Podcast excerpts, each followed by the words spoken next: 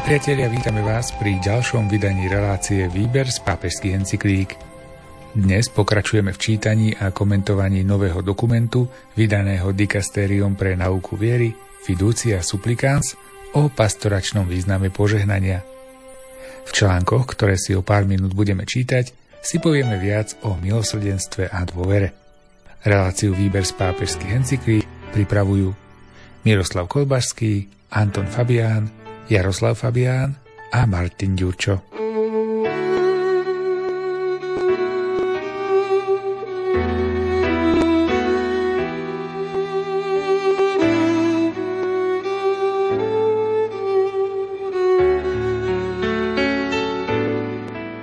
Vo svojom tajomstve lásky Boh prostredníctvom Krista odovzdáva svojej cirkvi moc žehnať. Požehnanie, ktoré Boh udeluje ľudským bytostiam a oni ho udelujú svojim blížnym, sa premieňa na začlenenie, solidaritu a zmierenie. Je to pozitívne posolstvo útechy, starostlivosti a povzbudenia. Požehnanie vyjadruje milosrdné Božie objatie a materstvo cirkvy, ktoré pozýva veriacich, aby mali voči svojim bratom a sestrám rovnaké city ako Boh. Pastorálno-teologické chápanie požehnania. Kto prosí o požehnanie, dáva najavo, že vo svojom živote potrebuje spásnu Božiu prítomnosť. A kto prosí o požehnanie církev, uznáva církev ako sviatosť spásy, ktorú ponúka Boh. Prosiť o požehnanie v cirkvi znamená uznávať, že cirkevný život vyviera zlo na Božieho milosrdenstva a pomáha nám napredovať, lepšie žiť a odpovedať na pánovu vôľu.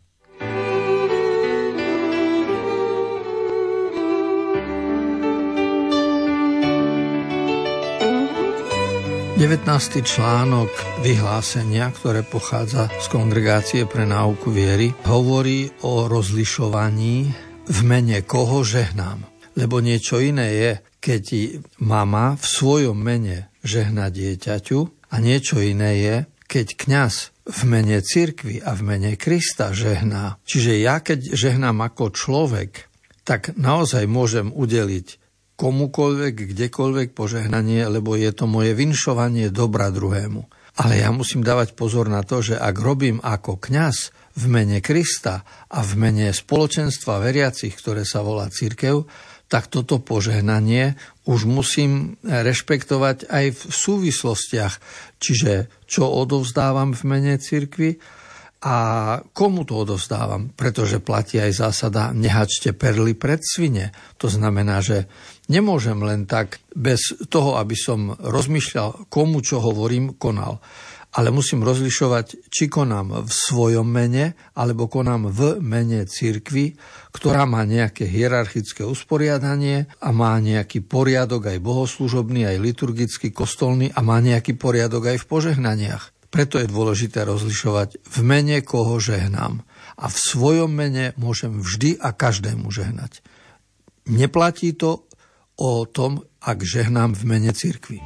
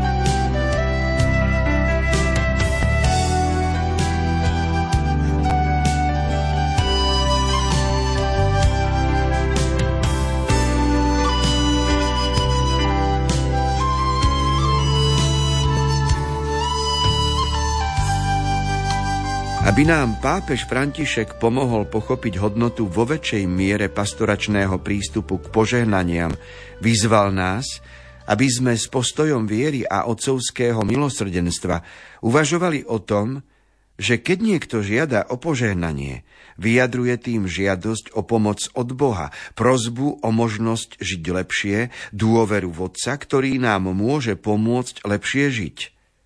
Túto žiadosť treba v každom prípade oceniť, sprevádzať a prijať s vďačnosťou. Ľudia, ktorí spontánne prichádzajú prosiť o požehnanie, prejavujú touto žiadosťou svoju úprimnú otvorenosť pre transcendentno dôveru svojho srdca, ktoré sa nespolieha len na vlastné sily, svoju potrebu Boha a túžbu vymaniť sa z úzkých hraníc tohto uzavretého sveta.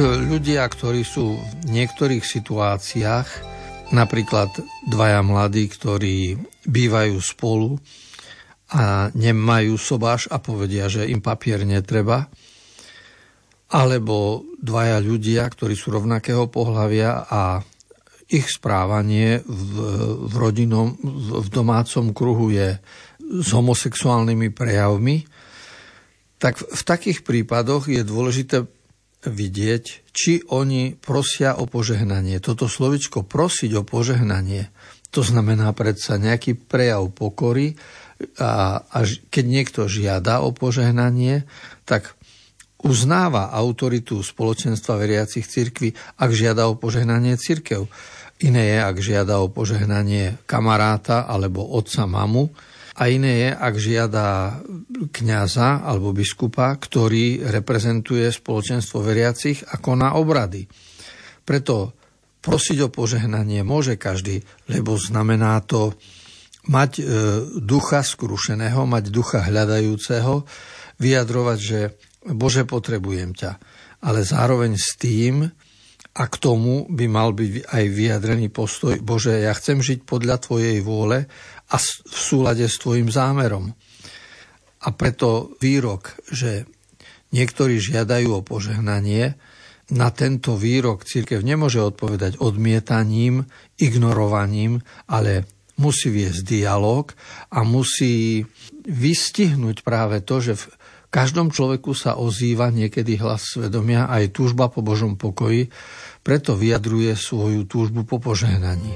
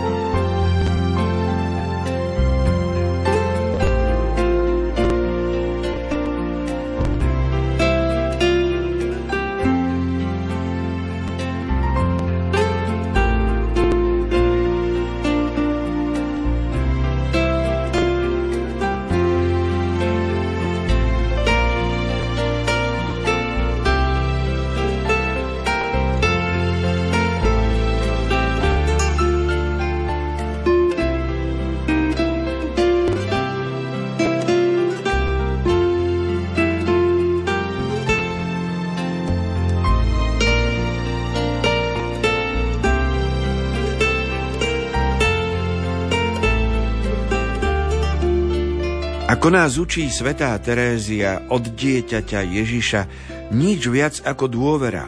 Dôvera je jedinou cestou, ktorá nás privedie k láske, čo dáva všetko. Skrze dôveru sa do nášho života vlieva prameň milosti. To znamená, že človek sa nemá spoliehať sám na seba, ale jedine na nekonečné milosrdenstvo Boha, ktorý nás bezvýhradne miluje. Hriech sveta je veľký, ale nie nekonečný, zatiaľ čo milosrdná láska vykupiteľa je v skutku nekonečná.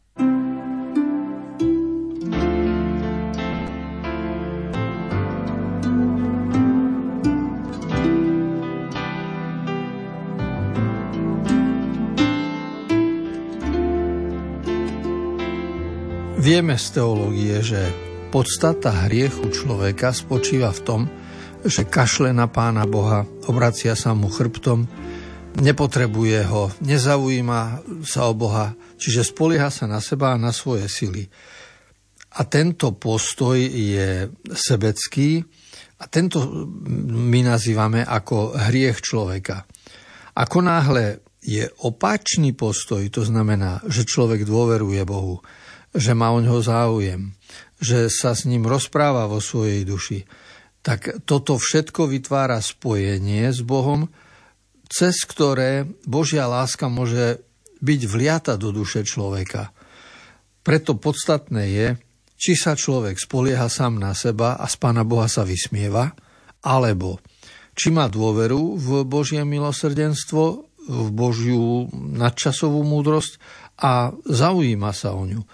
A pravda je teda taká, ako sa hovorí v 22. článku vyhlásenia kongregácie, že zatiaľ čo hriech sveta je veľký, ale nie nekonečný, tak milosrdná láska vykupiteľa je aj nekonečná, lebo je Božia a keď je niečo Božie, tak je niečo veľké, väčšné a nekonečné. Zatiaľ čo naše skutky súvisia s našou limitovanosťou, my sme ohraničení časom, priestorom a naše limity spôsobujú, že aj naše hriechy sú limitované.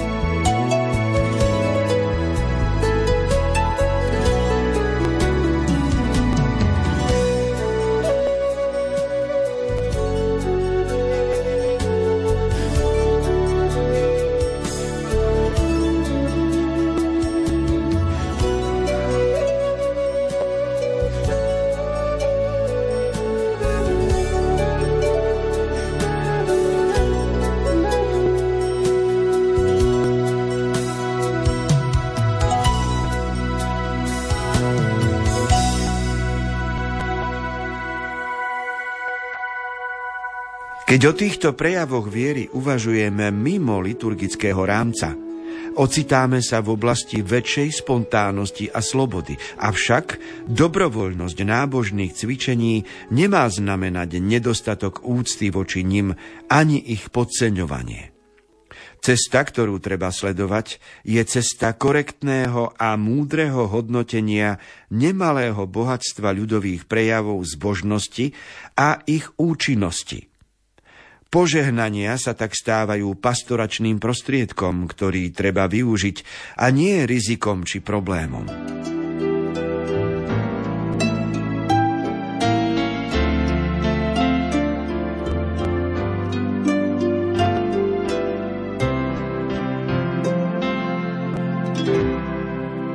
Rozprávame o mimokostolnom požehnaní, čiže hovoríme o niečom, čo je mimo liturgického rámca, niečo, na čo nie sú knihy ani pripravené formuly, to znamená, že môžem spontánne a slobodne vyjadriť nejaké vinšovanie, želanie dobra a pokoja druhému človeku. A týchto možností je samozrejme veľa a môžu byť začiatkom ďalšieho napredovania medzi človekom a Bohom. A aj kňazi, aj ostatní cirkevní predstavitelia a vlastne všetci kresťania by mali vidieť v tejto žiadosti o požehnanie od niekoho príležitosť konať dobro. Volá sa to odborne, že to je pastoračný prostriedok. Čiže ako náhle príde niekto a požiada o krst, no tak kňaz by mohol ako právnik vymenovať podmienky, ktoré sú potrebné splniť na to, aby mohol byť vykonaný krst. To je jeden pohľad na veci, najmä ak príde matka, ktorá nie je vydatá a, žiada o krst svojho dieťaťa. A druhá, druhá možnosť je, že kňaz, ktorého žiadajú o krst, využije to ako pastoračný prostriedok a pozbudí osobu, ktorá žiada o krst, k vrúcnejšiemu vzťahu ku Kristovi, k rešpektovaniu ostatných sviatostí a ďalších súvislostí so životom, lebo ak niekto žiada o krst pre dieťa, tak v prvom rade musí dať do poriadku svoj vzťah s Bohom, na čo chce budovať vzťah dieťaťa s Bohom, keď sám nerešpektuje niektoré zásady, ktoré sú dôležité pre e, život veriaceho spoločenstva. Čiže tu sa stretávajú právo, poriadok a po druhé pastoračný prostriedok, čiže príležitosť viesť človekom rozhovor a ukázať mu aj inú cestu v životom, nielen tú, ktorou vyšiel doteraz.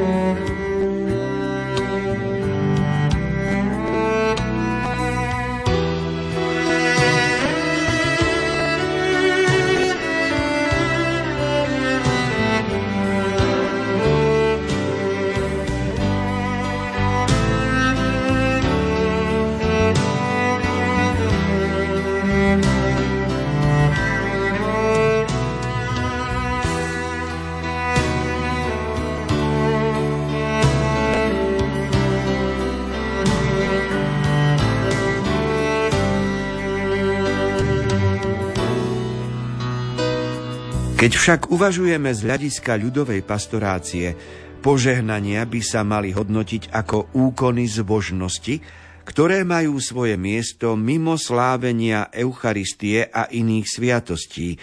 Reč, rytmus, postup, teologické akcenty ľudovej zbožnosti sa líšia od tých, ktoré sa používajú v liturgických obradoch. Z toho istého dôvodu nech sa vyhýba vnášaniu spôsobu liturgického slávenia do nábožných cvičení, ktoré si musia zachovať svoj štýl, svoju jednoduchosť i vlastnú reč.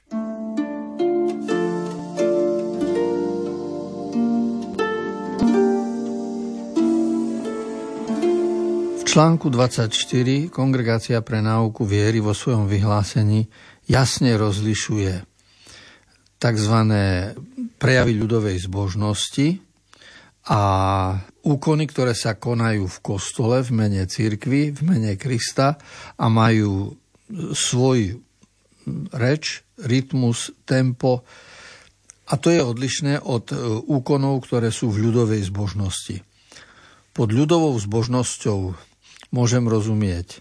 To, keď si večer doma sadnem a pomodlím sa, alebo prečítam si úryvok z písma svätého a pritom ten istý úryvok svätého písma, ak sa koná v kostole, je v mene cirkvi. A to je rozdiel, či ho konám ja doma osobne, alebo či ho konám v spoločenstve veriacich v kostole. Používa sa tu výraz tzv. ľudová pastorácia, čo by znamenalo prístup ku ľuďom zo strany kňaza, aby bol otvorený, aby bol dobrým pastierom, aby bol láskyplný.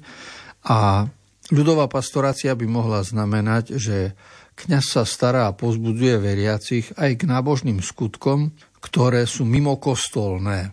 Napríklad e, vzbudzovať si úmysel všetko pre teba najsvetejšie srdce Ježišovo, alebo všetko na chválu a čest Božiu a tak ďalej. Ja osobne s výrazom ľudová pastorácia veľmi nesúhlasím, pretože latinské slovo pastorácia znamená konanie pastiera voči ostatným.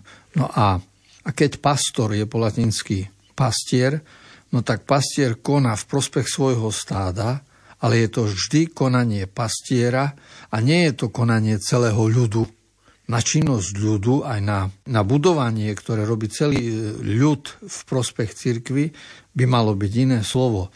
Čiže všetci budujeme církev, ale treba jasne rozlišiť, čo v mene cirkvi koná kňaz a čo konajú ostatní. Preto, ak sa povie slovo pastorácia, znamená to konanie kňaza, inštitucionalizovaného v prospech spoločenstva veriacich.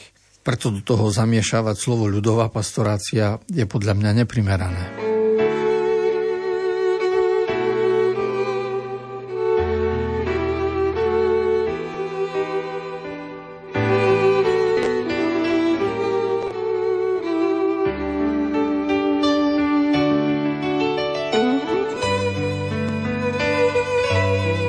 Cirkev sa okrem toho musí vyhýbať tomu, aby svoju pastoračnú prax opierala o pevnosť určitých doktrinálnych alebo disciplinárnych schém, najmä keď vedú k narcistickému a autoritatívnemu elitarizmu, v ktorom druhých namiesto evangelizovania analizujú a klasifikujú a namiesto toho, aby im uľahčili prístup k milosti, míňajú energiu na ich kontrolovanie. Preto keď ľudia prosia o požehnanie, nemala by byť ako podmienka pre jeho udelenie stanovená vyčerpávajúca morálna analýza. Nemala by sa od nich vyžadovať ani žiadna predchádzajúca morálna dokonalosť.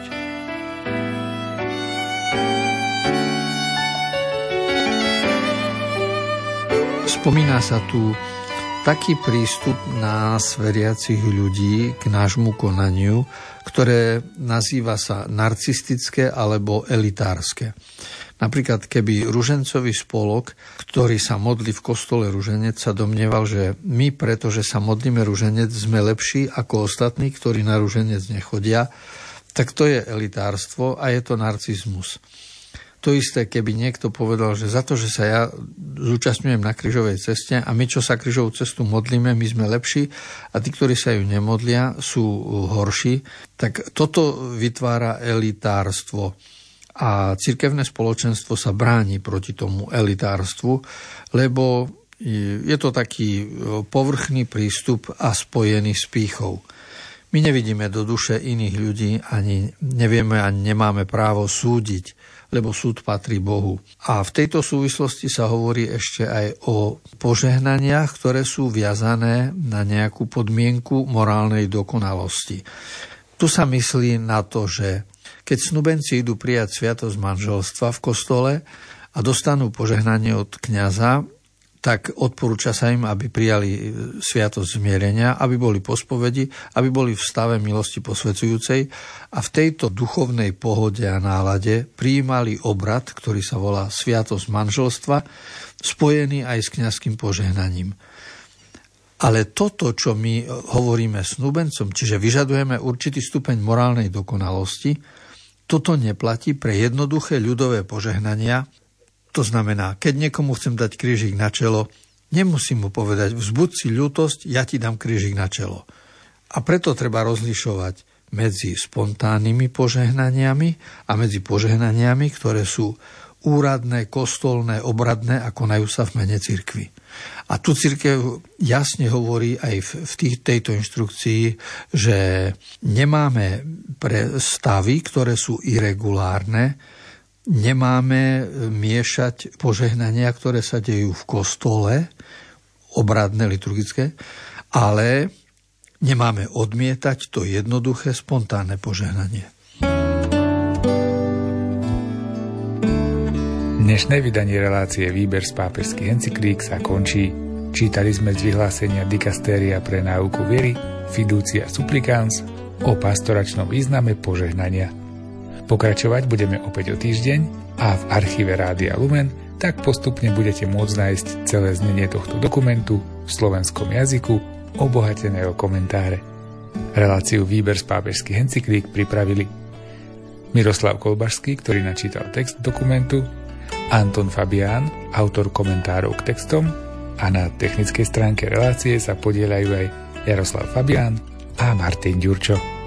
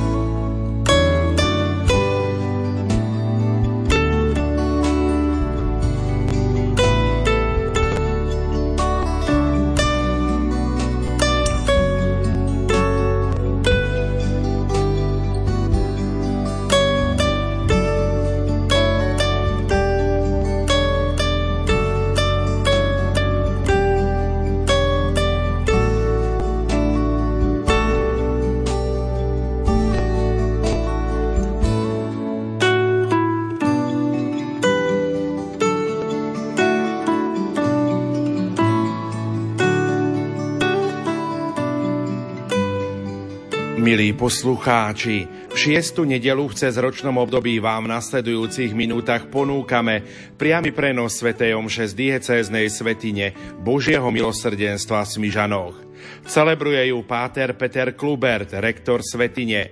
Spieva miešaný detsko-mládežnícky spevokol pri Svetini. Technicky spolupracuje Peter Ondrejka. Želáme vám ničím nerušené počúvanie.